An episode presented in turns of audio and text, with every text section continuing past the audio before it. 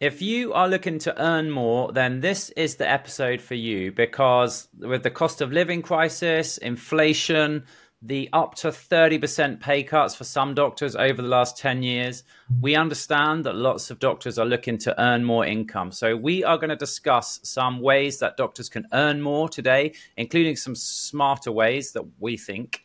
And we're also going to dive deep into the tax scenario around some of these because there are some tax traps around them. So, this is part three of what we're calling our side hustle series, which has been running on YouTube. So, if you're watching on YouTube, hopefully you've seen part one and two.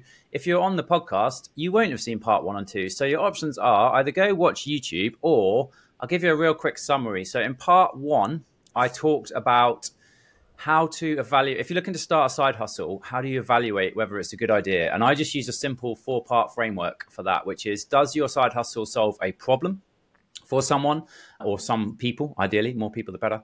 Do you have a monetization plan with your side hustle? Are you passionate about your side hustle? And i talked about why that's especially important for doctors on the youtube. And if you don't want too many competitors doing it you need an unfair advantage. So that's part one on youtube part two on YouTube, I talked a bit about leverage, which is a way to work less and earn more. Which, if you think that sounds like a scam, you should probably check out part two on YouTube because leverage is a way of multiplying your efforts. I'm going to do a quick example of leverage in a minute after the intro. The Medics Money podcast helps doctors, dentists, and other professionals make better financial decisions hosted by myself, Dr. Tommy Perkins, a GP. And by me, Dr. Ed Cantelo, a GP, but also a chartered accountant and chartered tax advisor. This podcast is for general information only and does not constitute any form of advice, and tax allowances and rates are subject to change. All right, mate, back on the podcast and YouTube uh, today. How are you? Yeah, not too bad. Thank you, Tommy. It's uh, good to see you again. How are you? I'm good. This time yesterday, you won't believe it, but me and Ed were both wearing a suit, which is very rare, but we were on the cause of pushing Medics money forward and we had to put a suit on. We've definitely gone the other way today because I've gone Truckee Bees and I mean, you look good, mate, but we're, we're at the more casual end of the dress spectrum today. Yeah, def- definitely. Yeah, I really hate wearing suits, quite frankly. So I'm very glad to be back in more uh, more comfortable clothes and not to wear those awful, awful shoes. Oh yeah, the shoes. My feet still hurt. I can sympathise with anyone who has to wear them every day. But that was yesterday. Today is today. We are launching straight into how we can help doctors to make more money because we often talk about saving money and saving tax, and that is you know that I would definitely start there. But at a certain point, specifically after ten years of up to thirty percent pay cuts, yeah. doctors are looking for extra income sources. So we are going to break down doing locums or waiting list initiatives, and we can talk about the pros and cons of those. We can talk about private work. We can talk about a couple of other innovative income streams. So I think we should just get straight into it. But normally, when we talk about this, the first question someone asks us is, "Oh, what about passive income?" Passive income, it, it does exist, but it, it can be elusive, and I think doctors have a passive income problem. Okay, and I talked about this in the YouTube video, but I'm going to quickly go through it now. Okay, so hey, check out this as well, right? I've got a new toy, which you're going to see if you're watching YouTube. So I'm just going to demonstrate to you why doctors have a problem with this. So if you're a doctor, okay, you go to work for one hour. I apologize for the red pen, by the way. I couldn't find a black one, and I found a green pen, but I don't know about you, but green pen reminds me of when I was a doctor on the wards. The pharmacist always used to write in green pen. It'd be like, Dr. Perkins, are you sure you wish to prescribe this drug with a patient with an EGFR 10? And you're like, oh, no, no, no, you're right. As it goes, thanks. So, green pen bring back traumatic memories from the pharmacist. And hi to all our pharmacy colleagues out there. Thanks for what you do. So, I'm in red pen. So, you're a doctor. You work for one hour, okay? You receive one hour of pay. Let's call it one pound. Things haven't got that bad yet, but if uh, pay cuts carry on the way they are, maybe that will be a reality one day. And if you want more money as a doctor, you have to work more hours because you're trading one hour of your time for one hour of your money. Okay. And that is a bit of a problem because doctors already work hideously long hours. So we're going to talk about this, some methods that we think have a bit of leverage. Okay. So leverage is this. Okay. Let's just say I spend one hour doing something with leverage and I did a whole YouTube on this. So I'm just doing a quick summary today. But let's say I write a book, okay, and I spend one hour writing it, okay, and then I sell four books, okay. So I've got leverage there because I've translated one hour of my time into four units of money, okay. So you can either do more work and get more money, or obviously stating the obvious, if you wish to do a quarter of the work and get the same money, that is possible, okay. So that is leverage. I think this is a really important skill to understand for doctors because doing extra work, doing extra hours, yeah, it's great. We're going to talk about that. But if you can get leverage, it's generally good. And we're going to talk about some things that have leverage. So, true Blue Peter style, here is one I prepared earlier. My writing is pretty average. Okay, so the categories we're going to break down is ease of starting. Okay, how easy is it to get started with this new income stream? How much money will you make? Income generation potential, like initially will you get paid initially or will it take years to make any money? The opposite of that i guess is wealth generation. Is is this going to generate you know wealth for you going forward? Is this an asset that you can allow to accumulate over time? Passive question mark. So that's basically kind of alluding to leverage that i just talked about. Ed's going to talk about the tax situation which is really important. We're going to give it a score out of 25 and we're going to tell you which one wins. I don't actually know either because we haven't scored it. So first one we are going to talk about mate is Am I going to group locum and waiting list initiative together? Yeah, let's do both. Okay. So, locum or waiting list initiative. So, I think like naught, naught to five for the scores. Yeah. So, ease of starting, this has got to be a five. I mean, there's tons of locum work out there. There's more locum work than anyone could do. Do you think that's fair? Oh, yeah, definitely. Yeah, absolutely. I think, uh, yeah, five. Oh, I do hear on the grapevine that locum work for GPs have slowed down a bit, but but I'm just going to say, yeah, there's plenty of waiting list initiatives going on. So I'm going to give it a five. Um, income generation. So how quickly do you generate the income you, doing a locum or waiting list initiative? Pretty quick, eh? Yeah, absolutely. You know, you, you go, you do the work, you get paid within the month usually, don't you? Unless NHS payroll do something wrong or something like that. But yeah, ideally in, within the month. So what do you want to give that? Are we going five again? Yeah, I would. All right, locum work is looking good right now, but there is a sting in this locum work tail. Don't you worry. Wealth generation. So, what I mean by this, or what we mean by this, is is this an asset that is going to accumulate, appreciate over time, and is it going to allow you to start leveraging your time, like the diagram that I just showed you? What are your thoughts on that, mate? So, I think it's going to score quite lowly for that category. I think that's where the. I am thinking well, zero. Like, yeah. I think zero or one, but I think no zero. Actually, there isn't any work generations there, basically. Nah. Are we going zero or one? Let's go zero. Yeah, I know my five times table, whereas I might struggle to add up odd numbers. Okay, passive rating. I mean, that's just a straight zero. Okay, just have a look at this diagram. Okay, if you are doing locum work, you are trading one hour of your time for one hour of your money. So there is no passive income rating there. Tax mate, this is your forte. Tell us what you need to know if you're thinking about doing locum work or waiting list initiative work from a tax point of view. Yeah, absolutely. So the first thing to say is that it kind of depends on the type of locum. Okay, so I'll come on to that a bit more in a second. But generally, for hospital doctor locums and doctors doing waiting list initiatives, they're usually doing that when they're classified as employees. Okay, and therefore will be taxed accordingly. So, you know, a lot of you guys are if not all of you guys will be already employees, so you know the drill there. So you're taxed according to the income tax rates of your country, which in most of the UK is 20%, 40%, or 45%. But of course, in Scotland, there's a few more, few more rates 19%, 20%, 21, 42, and 47%. So you're taxed at your income tax rate. There's also national insurance as well, which around the UK is 12% on any salary between 12,570 up to 50,270 and then 2% above that. Okay. So if you start to do extra locum work or uh, waiting list initiative, then you should be paying your marginal rate of income tax, which again, as I said, in most of the UK is 10, 20, 45. So sorry, 20, 40, 45. And then national insurance for most people, if you start to take on extra work, you should be paying 2% national insurance. Now, just want to say on that note, two things, okay, which uh, just to give you a bit of extra value for this this video.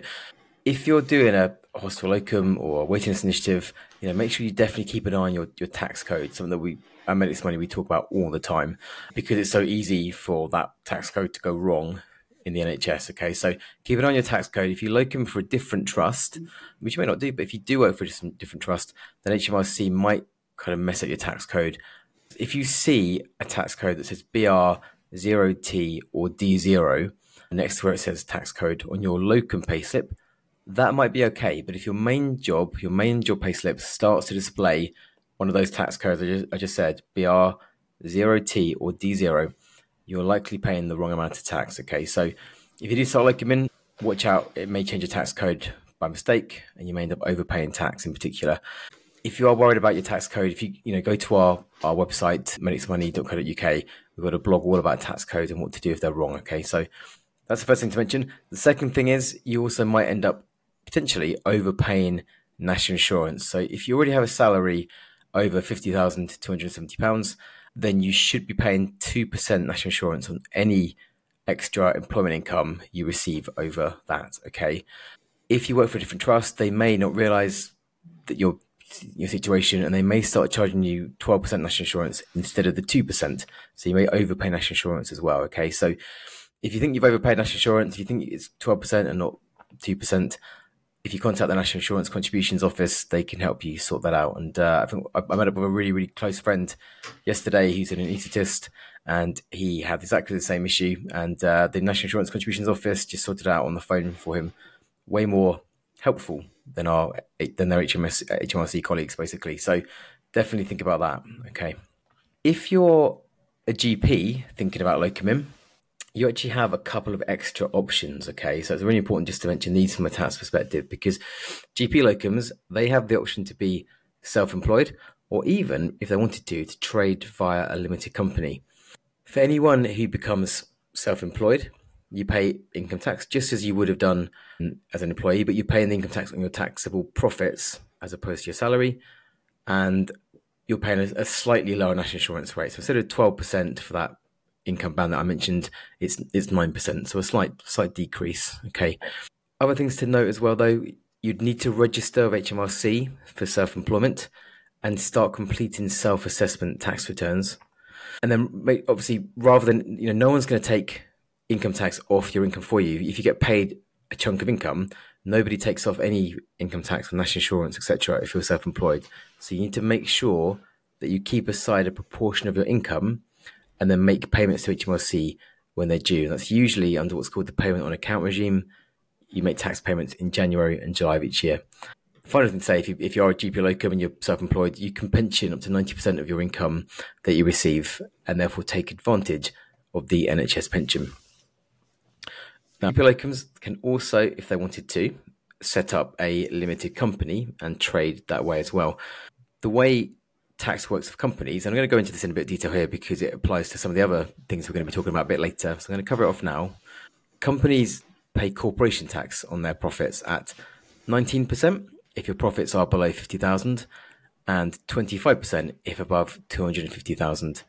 And then between those two profit levels, you get something called marginal relief, which reduces your tax bill, but basically works out with a marginal tax rate of 26.5% which basically means every pound of profit you earn in that in that bracket, uh, you're paying basically twenty six point five percent tax. Companies don't pay any national insurance, and any income received, you can't pension that income. So if you were to operate via a company, you can't pension any any income that you receive. Okay. There's also more admin if you set up a company because you've got to file accounts at Companies House, you've got to do corporation tax returns. There are various other forms that Companies House will insist that you do, usually yearly.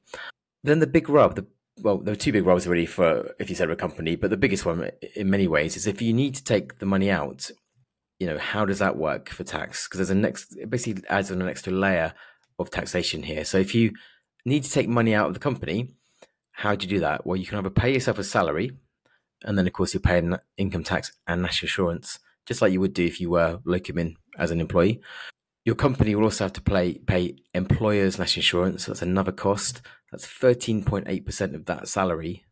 The alternative, you can pay out the company's profits as, as dividends, which are taxed at a slightly lower rate. So those are rates of 8.75% if you're a basic rate taxpayer, 33.75% for higher rate taxpayers, and 39.35% for additional higher rate taxpayers.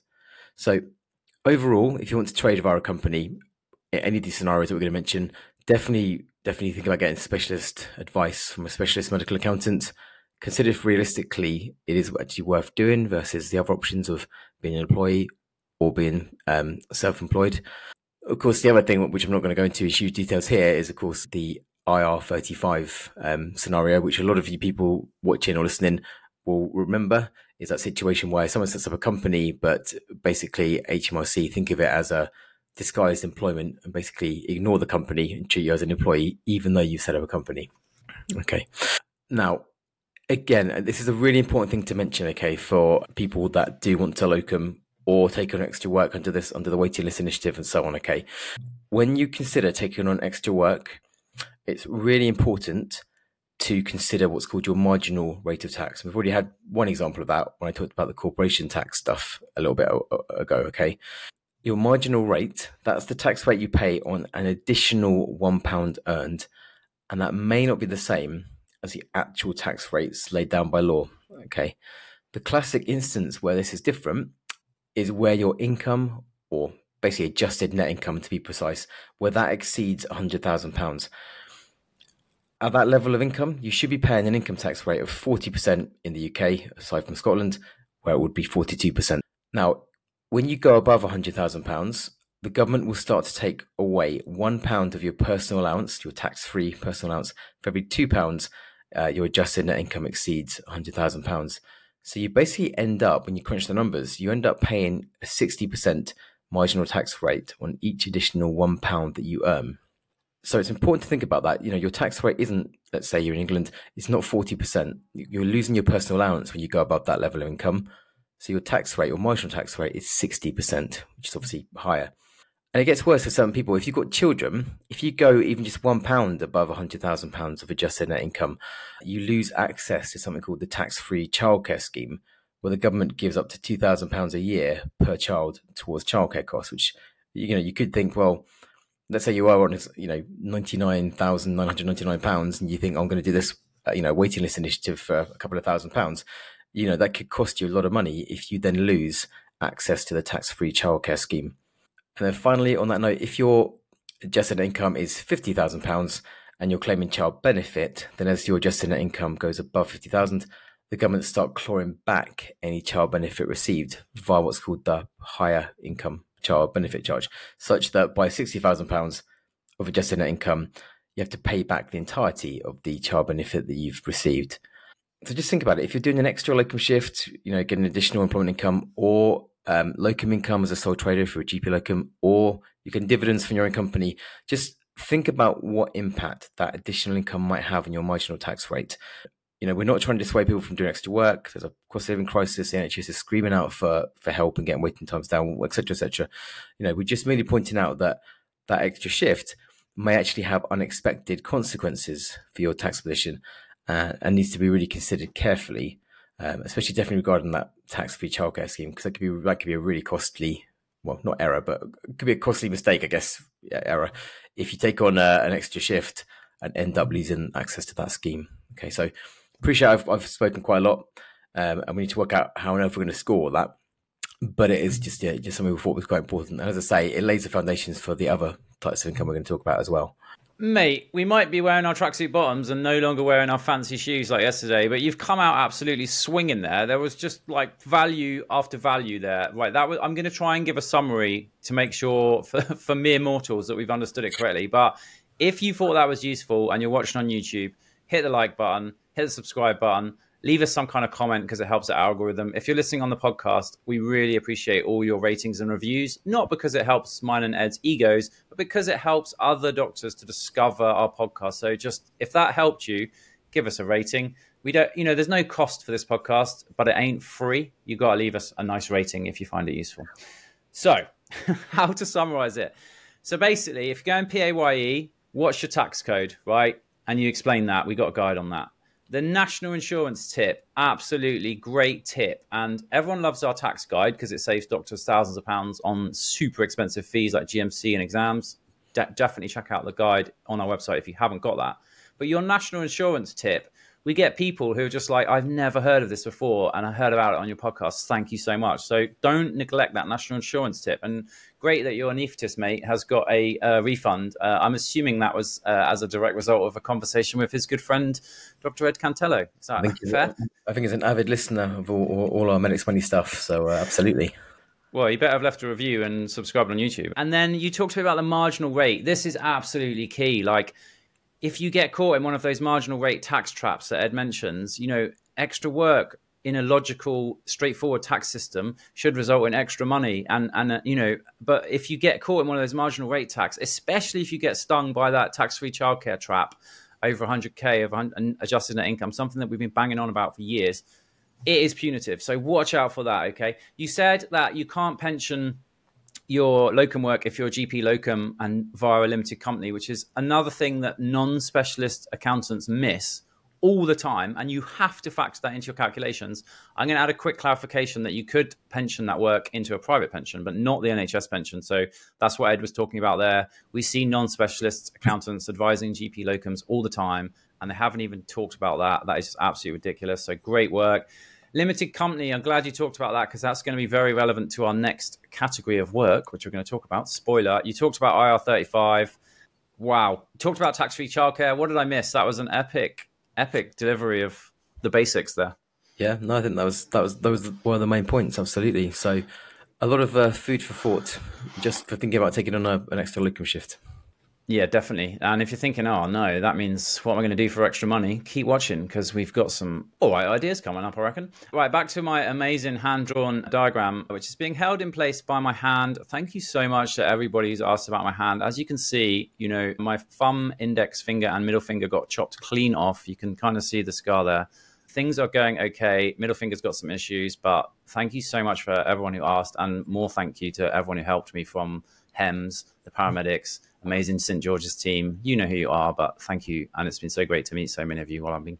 I spent most of the summer in St George's. I, I went there every three days on average for uh, about eight weeks, but making progress. So, what's the score, mate? What are we going to give it? I don't even want to score it. I'm just going to say what I'm do what you say.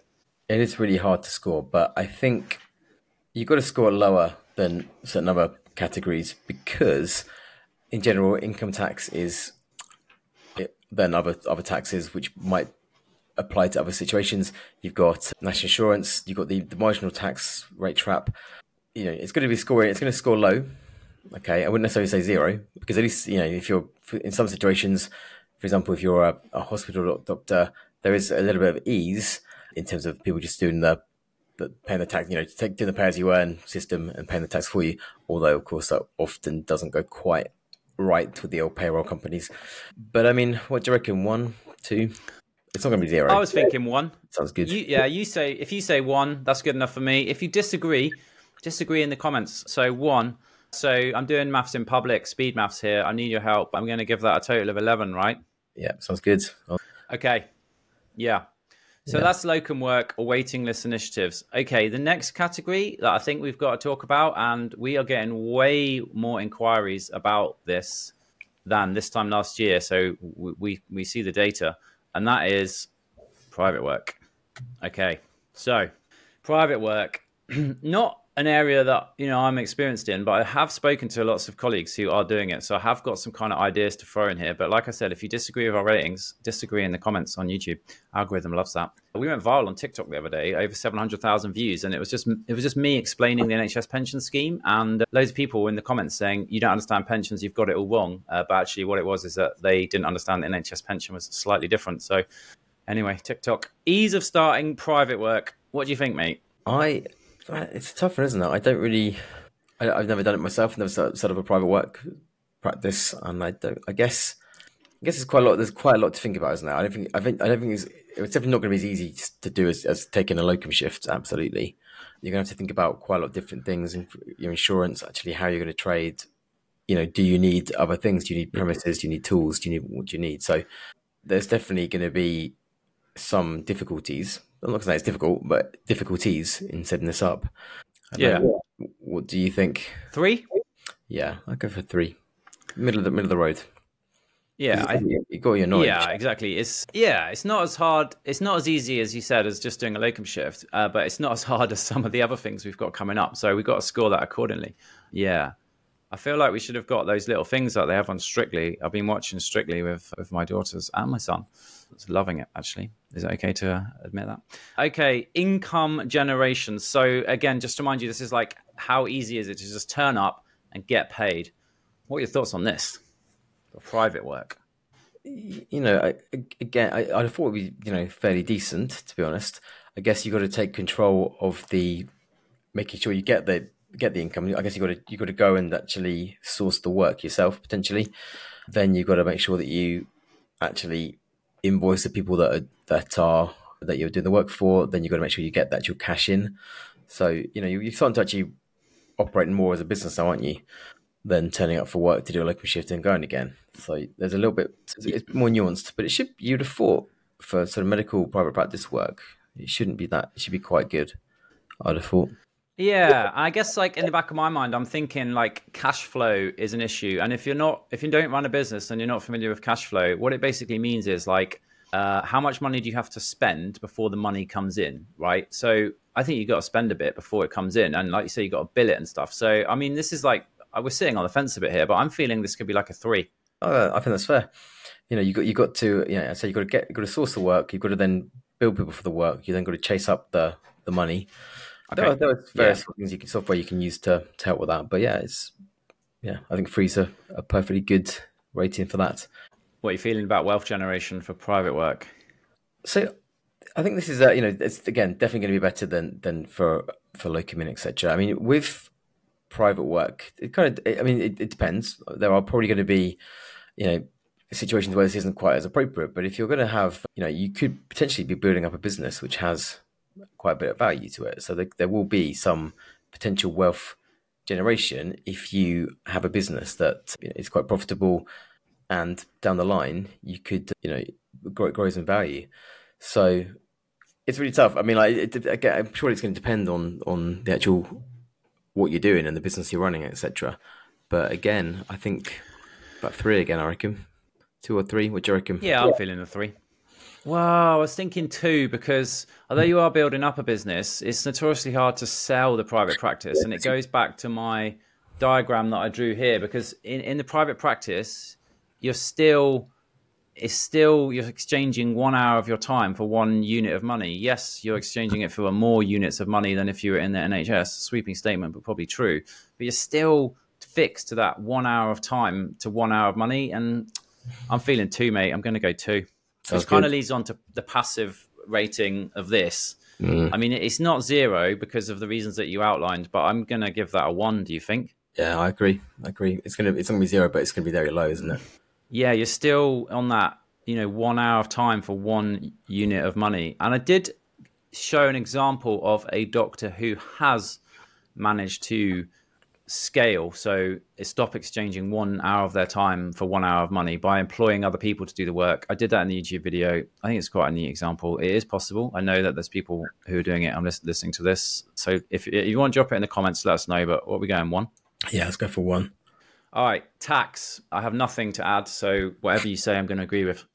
Yeah. So you know, in terms of tax, a lot of what I've already said already is going to apply. So basically, if you're working doing private work, again, you got to think to yourself, well, how you know how am I going to trade? How am I actually going to go about getting this private work and doing this private work? What what business structure am I going to use? And I'd imagine that a lot of people doing this would have would have the ability to set up a, a kind of a separate business to their their main job. It may be that this does become their main main business, their main job. But I, a lot of people probably would have their have the ability potentially to have a separate business to their main job, and as such, you know, you've got various options again, but how you set up, you know, doing this private work. You know, will you be a sole trader, basically as in self-employed, or will you set up a company? And if you do have a an actual main job, and this is a, you know doing private work on the side, you know, trading via a company may become more attractive because you may not necessarily have to take all that money out of the company. So when the the like I said before, one of the issues we have in a company is it's not just a case that you're paying that lower corporation tax and no national insurance and and all this stuff, which, you know, a lot of people think that's brilliant. That sounds really good. The issue is then when you get the money out of the company, how are you going to do that? and the and the income taxes that, that flow from that. But if you know some people might have the option to keep a lot of that money in the company and then take the money out in stages when they want to. You could even some people even um, and I'm not saying it's necessarily going to case for a lot of people, but you could even keep the money in the company and when you finally end the company, strike it off and take it out as capital rather than as, as income. So you've got a little more, you got more options. We talked about how you know if you're doing private work, you have a company, they can be notoriously not the easiest things to sell as businesses. But if you are able to do that, if you do actually set up a, a do private work that does end up being able to be you know a sellable company, again, I'm not saying that will be the case, and it is as Tommy alluded to quite difficult. But if you if you do, you can take advantage of quite generous what we call business asset disposal relief or entrepreneurs relief as it used to be called, in which you have pay a lower 10% capital gains tax on the first one million pound of profits and 20% over that. So you know, it's definitely going to be better from a tax perspective, or, or it should be potentially better from a tax perspective. Of course, as always, everyone's personal circumstances are different. It's impossible to to cater for every single different person out there and every different type of work. But I'd have thought this is going to get a better rating not like stellar, but maybe like a two, two or three, but two I reckon for this. Given given as you say the issues with trying to actually sell the company if you're doing private work. In no way am I trying to fix this or manipulate the results, but if we give it a two, it's going to tie with locum work, and I'm feeling that tax efficiency. You know, I think there's quite a lot you could do here. We've talked about this at length in the You have a lot past. So could I You possibly lot more- give you a three? Yeah, you got a lot more flexibility, and there are some significant up, upside potential here. Boom. I've given it a three. Gets a 12. guess, yeah. okay. Next source of income. Yeah. Next source of income. I'm going to. This is one that I used to use a lot, right? And I like it. And uh, it is completing surveys. So, coincidentally, at the moment, uh, Medics Money's blog posts are being sponsored by a company that will pay you money to fill in surveys about you know what drugs you prescribe what do you think of new drugs etc so check out our website if you haven't checked that out. But essentially you fill out a survey and they pay you money. Downsides of this is like when i was a junior doctor they pay the more the more senior you are the more they pay you so i'm just going to throw that in there but I, I used to use this all the time and i absolutely loved it because well i'll tell you why i love it as we go through so ease of starting this it's just a straight five you literally go to our website click the link, you register, and then they send you the details. You think that's fair? Yeah, it's, it's easy, very easy, definitely. Yeah. Income generation, they just pay you straight away. You have to Yeah. worry about collecting the income or anything like that. I'm giving that a straight five. Wealth generation, it's got to be a zero, isn't it? Yeah, yeah, definitely. All right. We're, we're motoring through this now. Passive income rating. Now, we're still in that thing. I don't want to keep showing my diagram, but you're still exchanging one unit of your time for one hour of money. But what I found is that you could just fill these surveys in on your phone in a sort of, you know, a gap in your day. So, although it's still one hour of time for one hour of money and so strictly not passive, I think it, it does have that kind of, it's just easy. So, I don't know. Don't let me talk you into things. What should I give it for passive? Yeah, I- as you say, it is. It is. I think because of the ease and being able to do it when, whenever you want. I think uh, two or three. There is still some. You, there is still some. I'm feeling a three. there. It's not like it's not fully fully passive, but it's still as passive as it can be. Really, given that you're making I guess like instead of Yeah. like scrolling, yeah, instead of scrolling TikTok and watching Medics Money's amazing TikTok videos, you could be making money. And our videos on TikTok are good, but not as good as actually making money. So I'm feeling a three, mate. Sounds good. Tax, right? There must be some kind of sting or tax trap. Tell us, give us a tax lowdown. Yeah. So with this, you know, income from completing surveys, you know, should be classified basically as what we call miscellaneous income because it's not actually really employment income, and obviously it's not self-employment income, etc. So it should be classified as miscellaneous income, and as such, the first one thousand pounds of income that you receive for this, you know, should be covered by what's called the trading allowance, uh, which is a bit of a funny name because it covers not just trading income, uh, but also miscellaneous income. So if you receive income from completing surveys and it's less than a thousand pounds, there shouldn't be any tax to pay. You don't need to do a self-assessment tax return for that. You don't need to tell HMRC. So pretty good, really. You know, up to a thousand pounds of tax-free income. But Just out of interest, just just for completeness here, I was just to say it's the same thing that really applies to income received from uh, cremation forms, by the way. So, for those of you who haven't been aware of, of that, we've got a blog all about cremation from income as well. It's that strange trading allowance because it applies to miscellaneous income. You know, that's why a lot of people that get crem forms don't have to do a tax return and don't have to tell HMRC and, and pay tax on it. So, so yeah, actually, really, really good. As long as you don't go over a thousand pounds, when you would have to potentially start doing tax returns and telling HMRC, you know, a thousand pounds of income tax free with, with, a separate tax free allowance. So I would go, I'll go five to be honest, because it is it is so good. You know, strong. When else would you use that amount? Unless you, I guess, unless you're trading already, or you got a thousand pounds of cremation form income. Yeah, you know, not many people will have that. Mate, so, yeah. I love it. Uh, and this is just this like specific tax knowledge that I love because I bet a lot of people are sat there thinking, "Oh, I don't want to, you know, hit my marginal rate or don't want to lose my tax-free childcare from completing surveys." Well, as you say, as long as it's under a thousand miscellaneous, and you've got another miscellaneous income, it's about as tax efficient as it gets. Because, yeah, I love it. All right, so eighteen. Correct me if I'm wrong, but I think that's eighteen. Good, good. So it's good to have the accountant in the house. I've also drawn another line. Okay, next category are we just saying investing or are we saying specifically property investing? I think we're going property investing, right? Yeah, yeah. If we thought about property investing, let's let's go for that. Okay, cool. This is something that lots of doctors love. Me and Ed aren't massively into it. We're about to explain why, partly I'm imagining. Um, but let's just say ease of starting property investing. I don't think it's that easy. Um, I'm sure all the property gurus are screaming at their at their uh, podcast right now. Uh, what are you feeling? I'm feeling like a two.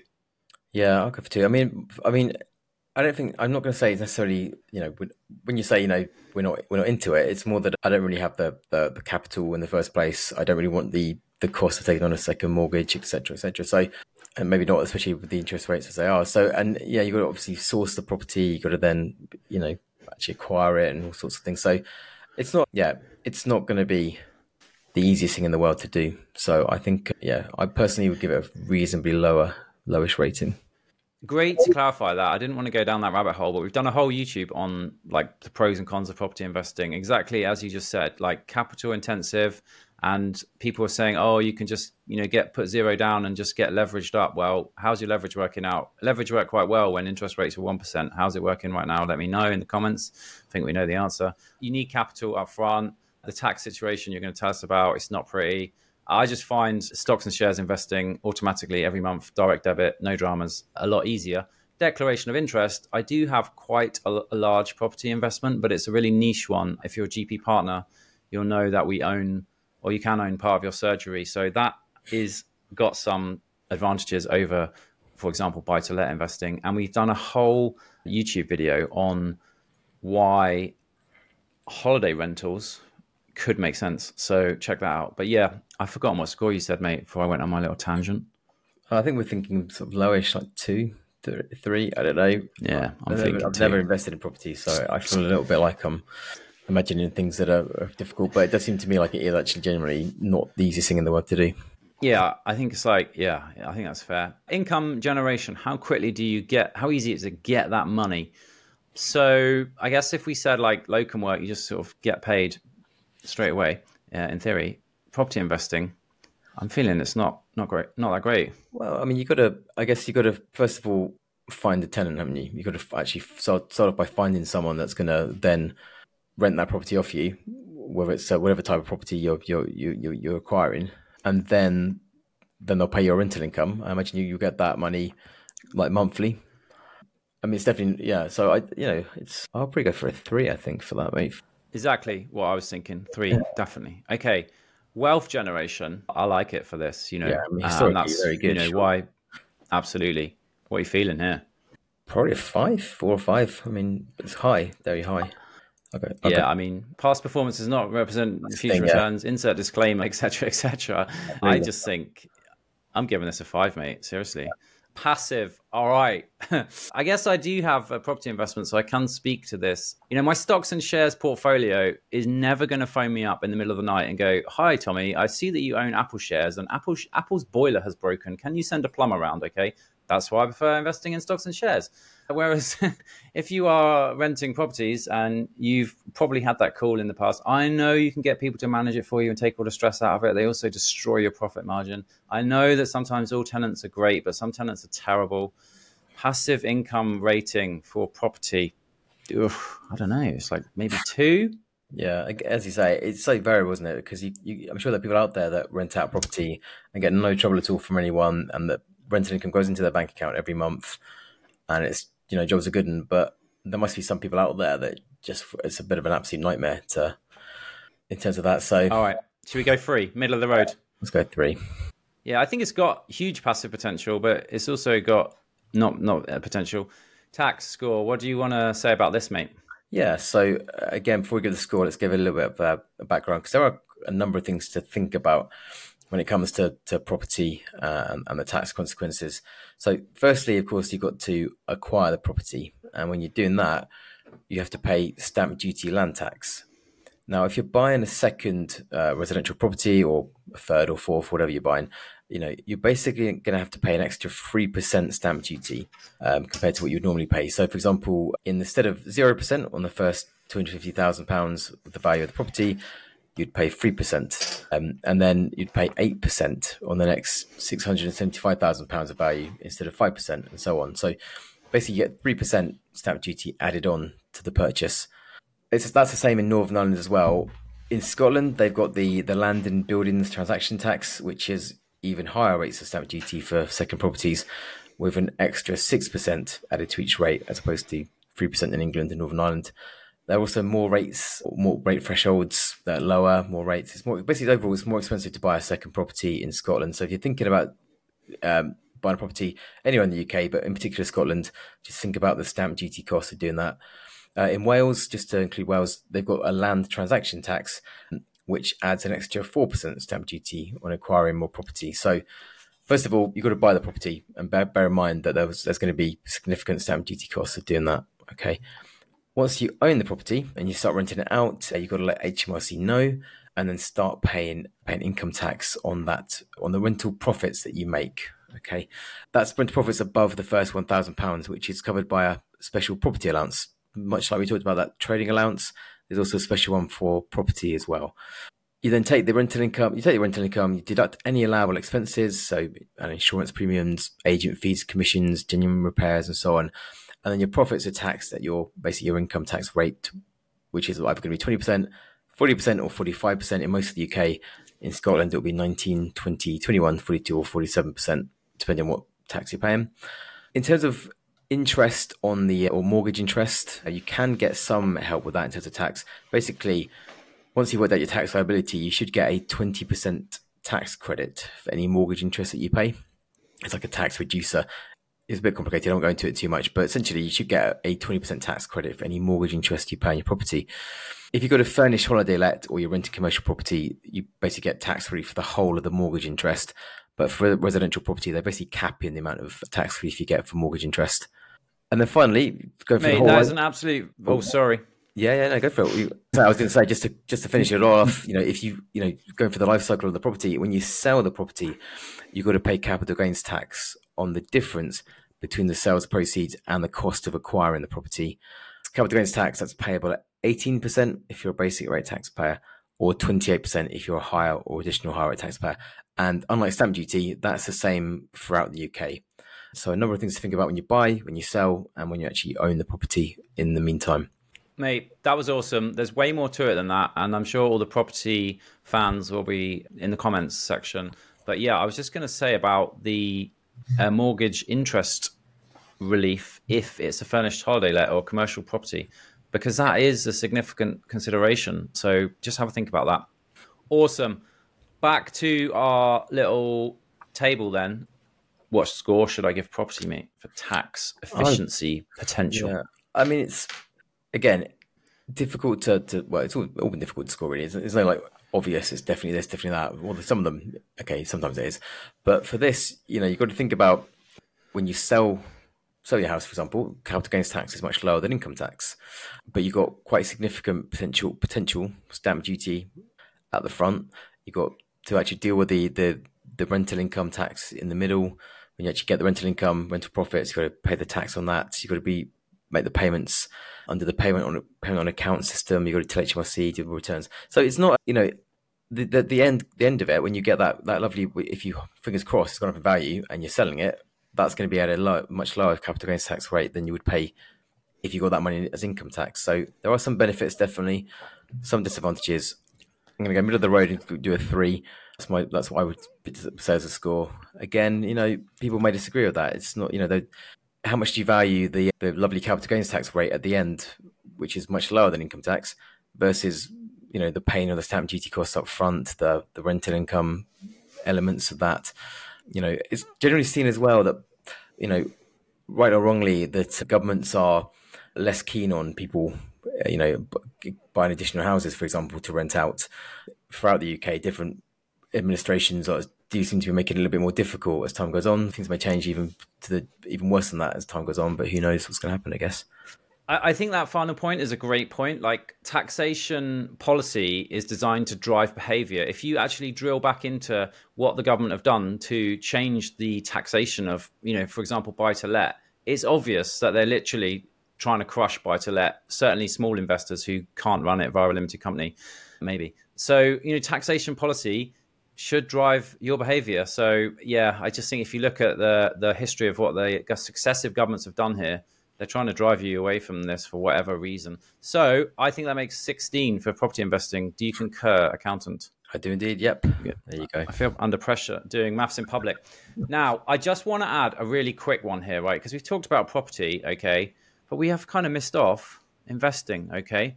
So well, by this, right, I'm just going to add a quick cheeky category here of investing. So I mean investing in stocks and shares, something that we talk about all the time. Okay, so I'm going quick, quick on this one. Ease of starting. Well, you do need to know what you're doing, so you can consult a financial advisor like the ones on Nonzomedics Money. Uh, it's perfectly possible to do it yourself as well, but you really do need to know what you're doing. But it is so. When I first started investing, however many years ago it was now, I think it could be like 12 years ago. It was very hard. There wasn't all these online platforms, and it wasn't that easy. But now, it's very easy, arguably too easy uh, for some people. But I'm going to give this like to get started in a simple investment strategy. I'm going to give that a four. Income generation, so like money now. I think it's one of the big myths about investing is that people start investing and they think, oh, I'm going to start making tons of passive income per month. Well, if you think about, you know, let's say you average 6% return, to make a decent passive income every month, you are going to need an absolute wedge load of cash in there generating it. So, instant income generation from investing, if you do not have a lot of money, like when I started investing, it's not great. Like, you know, the, it's, it's not, you know, 6% of 100 pounds is not going to pay any kind of bill. But over time, it, it will mount up. So, initial income generation, it scores low for me. What, what sort of number are you feeling here, mate? Well, yeah, two or three. What would you? Yeah, I'm happy with that. Yeah, I just think some people start investing and think, you know, it, it, investing is a long-term play. You know, you know, a minimum five years. Ideally, like the longer the better because it will compound. So you don't start investing in stocks and shares and start pulling out dividends straight away because it will a destroy your long-term returns. But b like when I started investing, I was investing like fifty pounds a month. I wasn't making much, but now, twelve years later, that compounded for twelve years, and with subsequent investments on top of it, yeah, it's going all right, which kind of brings me on to wealth generation. I think this is a five, mate. Like, this is a tried and tested way to get wealthy. This is how wealthy people got wealthy by investing. So, yeah. unless I hear strong objections from you, I'm putting it at five. Sounds good.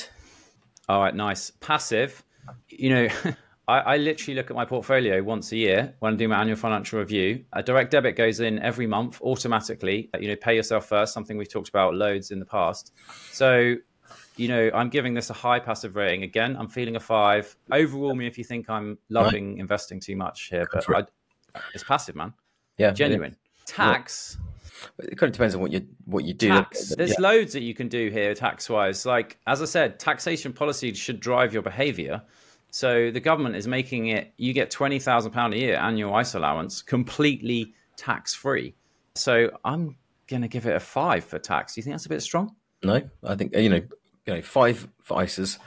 But even then, you oh, know, if you're, you know, it'd be, it'd be worse if you're investing directly in, in certain companies, for example. But still, you know, it's overall investing is you get better tax rates than income tax, for example. So it's still very good, but ISAs are the way forward. Yeah, yeah, yeah. You can invest twenty thousand pounds per adult, uh, and don't forget about the kids, right? Nine thousand pounds per kid. So in my family, uh, me, me and my wife could do twenty thousand each. I would just like to say that we're not, but in theory we could, right? That's nice. forty thousand plus uh, nine grand for each of the kids. You know, that's a lot of tax-free investing per year. So I love it.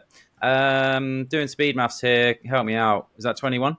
Boom. All right. Investing comes strong.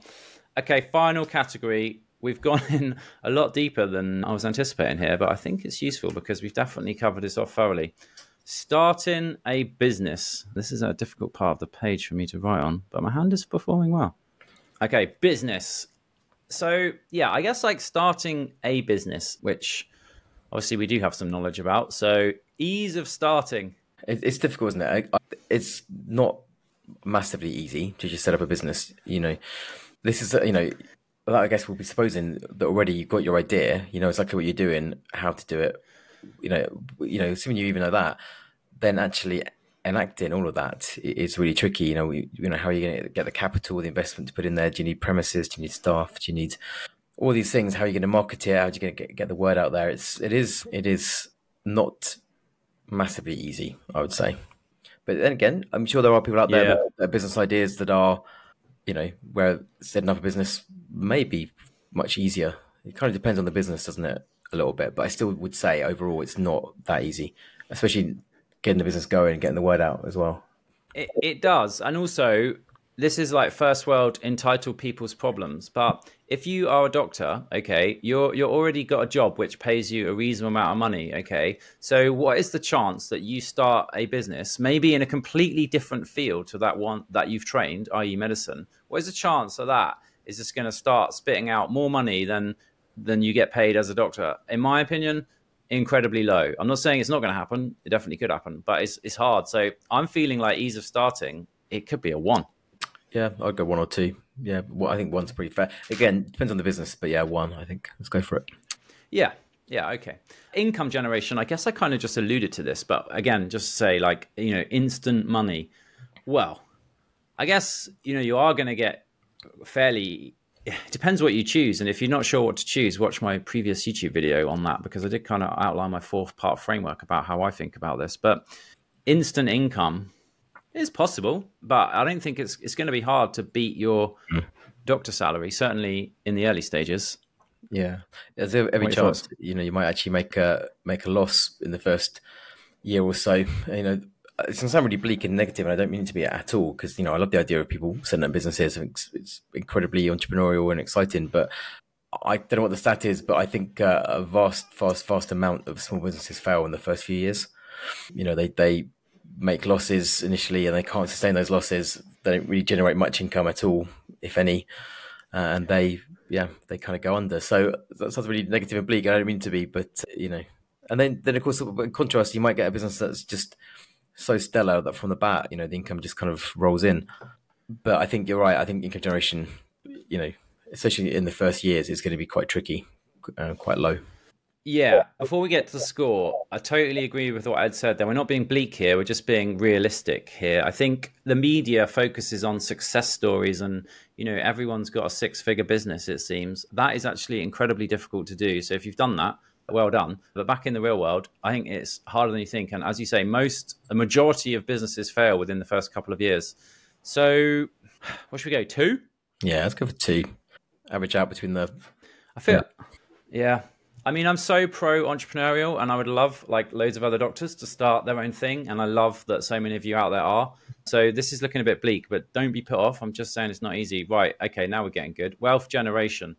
Now, I'm going to assume that this business works. You know, this is a way to build intergenerational wealth in, in theory. So if you say I can't put a five, I want to hear a very good reason why I can't put a five for wealth generation, mate.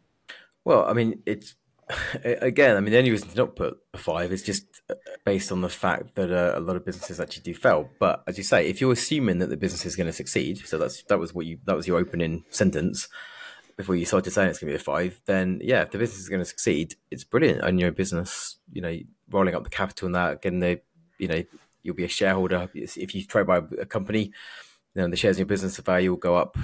You know, just yeah, it's it is excellent fourth generation if it succeeds, which you've just said we're going to assume it does. So go for it. You might have talked me into a four there because I think you've raised some valid points. Let us know in the comments whether we should score that a five or a four. I think I think you've talked me into a four. My You've talked me down. Fair enough, mate. negative attitude is uh, keeping you down. Stay away with your dose of accountant based realism. Okay, passive income potential. I want to show you this one more time, okay? Because if you do not want to work more hours and stop trading one hour of your time for money, one hour of money, then there's only a few things on this list that we're making that satisfy this criteria. And starting your own business gets you in this bottom category where you are trading one hour potentially for many units of money. So I want to put five. You're going to drag me down to reality. Well, Talk me through it. Once you, if you if you set up your business, and the, the ideal for a business naturally would be that you're going away and you know you're you're doing let's say you're doing your, your normal doctor job and in the background it's like churning out income and your bank balance is growing but how much how many hours how much how much activity are you going to be putting into that dual business the growth the the, the kind of know, slog of growing it. But then it's the, the thing about that is as well. Even if you, even if you do, if you even if you are kind of grafting and trying to get the business growing, usually though it's your own business, and that the excitement of doing that, the fact that you're actually doing something for yourself, makes it all the more worthwhile. So go for it. Give, give it a four. Yeah, if you're watching on YouTube, as soon as Ed started speaking, you'll see that I conceded my five down to a four. Yeah, again, I think you're absolutely right. Like a lot of people start a business think it's going to be passive income. Unfortunately, that is a myth. It is incredibly hard work to grow something. Uh, it takes a lot of time and passion and all the things I talked about in the previous YouTube video. Uh, I concede to you, sir, and four. I will bow to your opinion on the next category, tax. I guess we've already covered most of this. Yeah, that, that's the thing. So if you're going to set up a business, you know, you've got multiple different op- options for trading. You know, you could be a sole trader, you could be set up as a company, you could even, you know, actually, like in theory, does work for other se- sections as well. You could even set up a partnership or it's called a limited liability partnership with, with, with your spouse or civil partner or a friend or a colleague. And that's another another option you've got. You know, and like I alluded to with the private work, this is probably more use. You know, you're more likely to be able to one day, if it grows, if, if it succeeds, if you're doing really well, you might be able to one day sell that business and take advantage of the really generous capital gains tax rates that you've got in the UK, as opposed to let's say income tax rates. So, you know, I think the tax situation is is is actually pretty good if you you know you hear. I know we said three for, for private work, but I think in this case, given that you are more likely to, to sell the business, I think I'll give it a four. To be honest, I think it's I think it's pretty good. Yeah, I was feeling a four as well there. Okay, awesome. So quick maths, it's not that quick. Was that 15? 15, yeah. Okay, that was a massive session. This has been that's the end of our mini series on YouTube on starting a side hustle. Just to reiterate, like we are massively pro side hustle, but I think that last column is good for a dose of reality in our experience. In summary, for me, when I'm looking at this, so when I graduated, I don't want to go through my rags to it's not really rags to riches, it's rags to not completely broke story. You know, I did a ton of locum work, and that was great for cash flow. Interestingly, the rates for locum work haven't really changed in the last 10 years since I was doing it, which is absolutely shocking.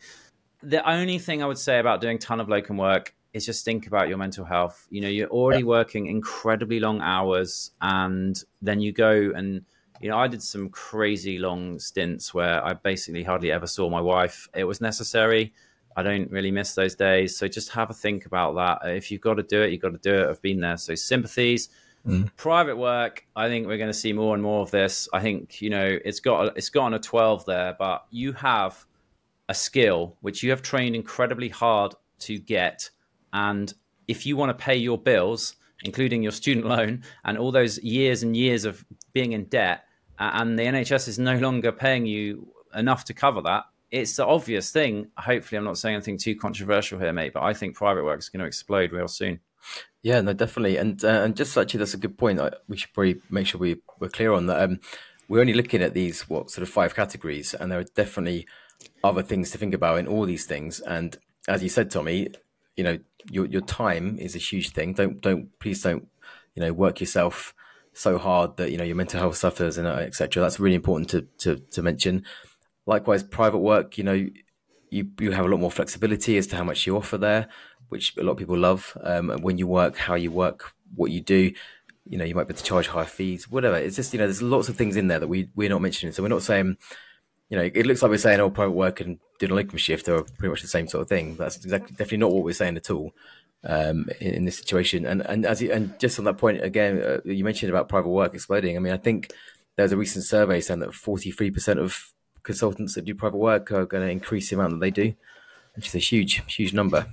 So I agree. I think it's going to explode. Yeah, We've noticed uh, a lot of consultants using Medics Money to, or other uh, people uh, using Medics Money to find a specialist medical accountant that actually understands private work. So, based on that, we think it's exploding as well. And it's really important that you get a specialist medical accountant for this, not your average accountant. I think we've made that pretty clear over time. We're going a bit like deep and philosophical towards the end of this as well. But the older I get, the more I value time and health over money.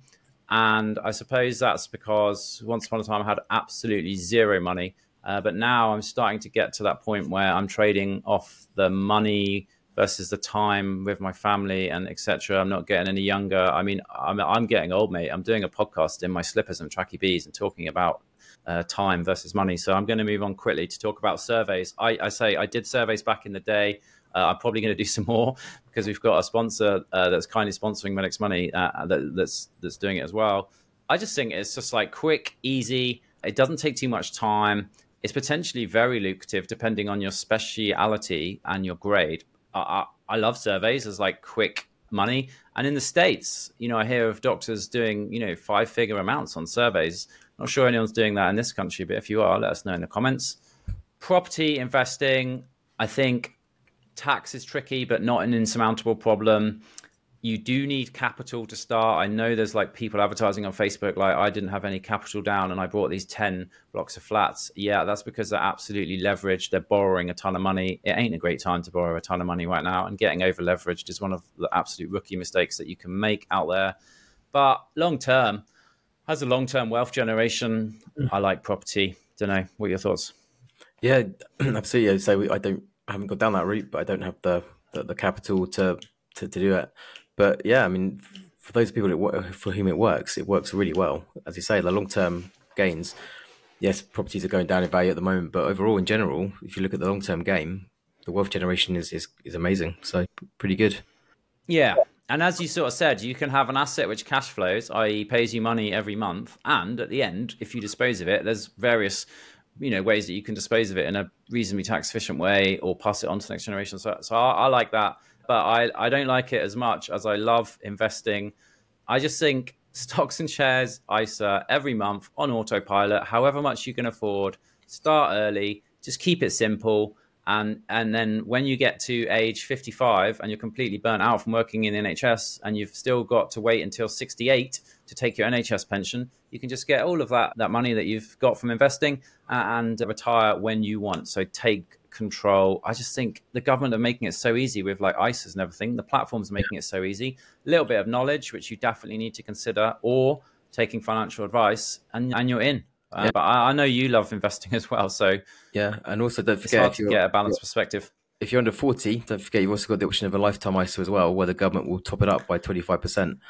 So you put that, you know, four, if you've got four thousand pounds, I know a lot of people don't, but you can put up to four thousand pounds into a lifetime ISA if you're less, if you're younger than forty, like me and Tommy. But putting four thousand pounds into a stocks and shares ISA, the government will put in an extra one thousand pounds into it for you, and then hopefully that that will just grow and grow and grow. So you know, definitely consider that as well. Yeah.